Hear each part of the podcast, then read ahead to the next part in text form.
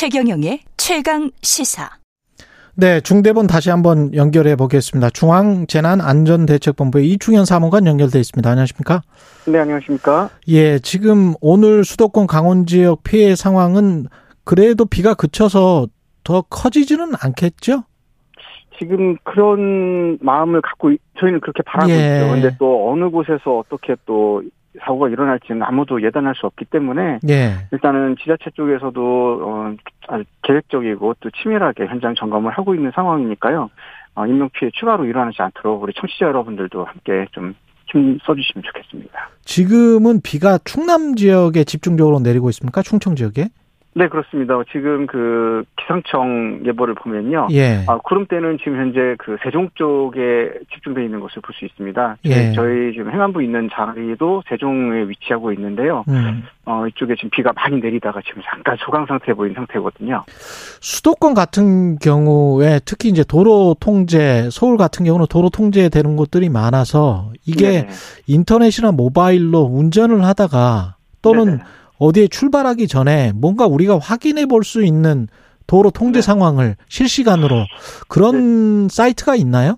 네네. 지금 서울시에서 제공하고 있는 좋은 사이트가 있는데요. 서울시 교통 정보 시스템이라고 있습니다. 토피스라고 하는데요. 토피스 TOPIS? 네, 맞습니다. 예. 어, 입력을 하시면 뭐 스마트폰에서도 마찬가지고요. 그 웹사이트를 통해서 확인하실 수가 있는데 네. 지금 목적지까지 이동하시는 동선상에서 정체 구간이라든지 통제 현황을 한눈에 확인하실 수 있습니다. 예.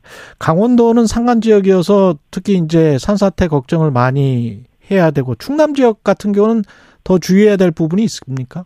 네, 지금 산사태 경보 시스템 활용해서 확인을 해보면요. 예. 전국적으로 어, 관심, 주의, 경계, 심각 총 4단계 중에서 세 번째 단계인 경계 단계에 있거든요. 음. 어, 발령 지역은 서울특별시, 인천광역시, 경기도, 강원도 총 4개 지역이고요. 예. 지금 그 상황에서 안내되는 그 색깔상의 경보를 보면 세종특별자치시가 지금 붉은색으로 경보가 떴습니다. 예. 그리고 충청남도 북부 지역, 경기로 지금 경기도 남부 지역에 지금 전체적인 주의보 떠 있고요. 서울시 중심과 그러니까 우리 강남 지역 중심으로 해서 현재 경보 떠 있고요. 그리고 어, 강원도 영서 지역과 경기도 동남부권이 지금 어, 경보 지역이 됐습니다. 빨간색으로 지도가 표시가 돼 있다고 이해하시면 좋겠고요. 예. 나머지 전체적으로는 지금 수도권, 그러니까 서울, 인천, 경기, 강원 전반적인 지역에 어, 산사태 주의보 파란색으로 어, 경계 어, 관심 단계를 지금 보이고 있기 때문에 해당 지역에 계시거나 아니면 그쪽으로 이동하시려는 계획이 있으시면은 요 내용들 좀 참고해서 이동 계획 잡으시면 좋겠고요.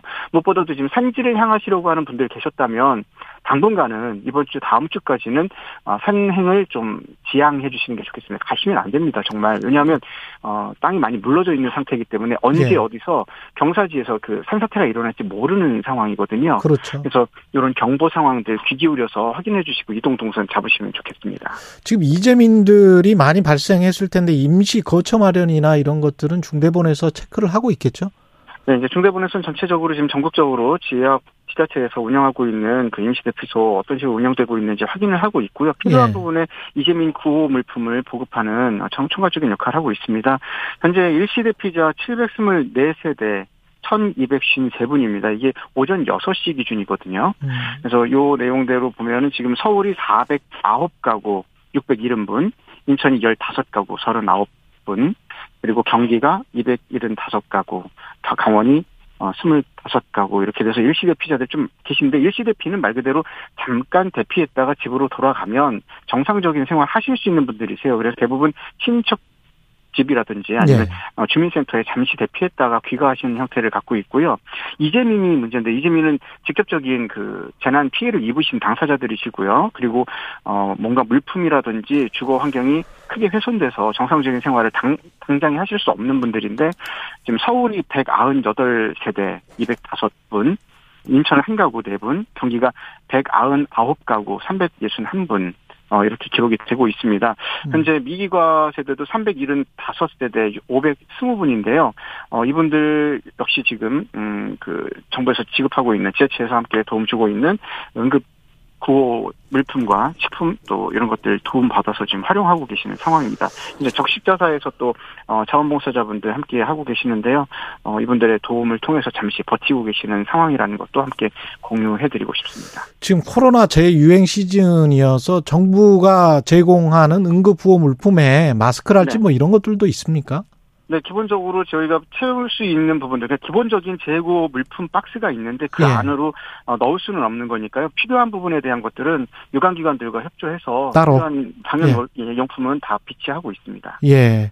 예, 호우가 지금 마지막으로 남부지방까지 내려가기도 할까요? 아니면 충청에서 머무릅니까? 오늘은? 전체적인 상황을 보면요. 오후 1시 30분 기준으로 보면은 어, 거의 소강 상태에 가깝게 들어갑니다. 하지만 아. 강원도 쪽, 영서 쪽에 사- 잠깐 비구름대가 형성되는 것을 볼 수가 있는데요. 전체적인 이 기상특보를 보면은 그 특보 내용으로서는 좀 다른 모습을 보입니다. 어쨌든 다음 주까지는요. 주말에 잠깐 소강 상태 보이는 듯하지만 다음 주까지는 지속적으로 비가 내릴 것으로 지금 예보가 되고 있습니다. 그래서 다음 주까지도 어, 좀 예의주시해야 되는 상황이고요. 어, 적게는 뭐 40mm에서 많게는 또 100mm 사이의 비가 추가적으로 내린다고 하니까요.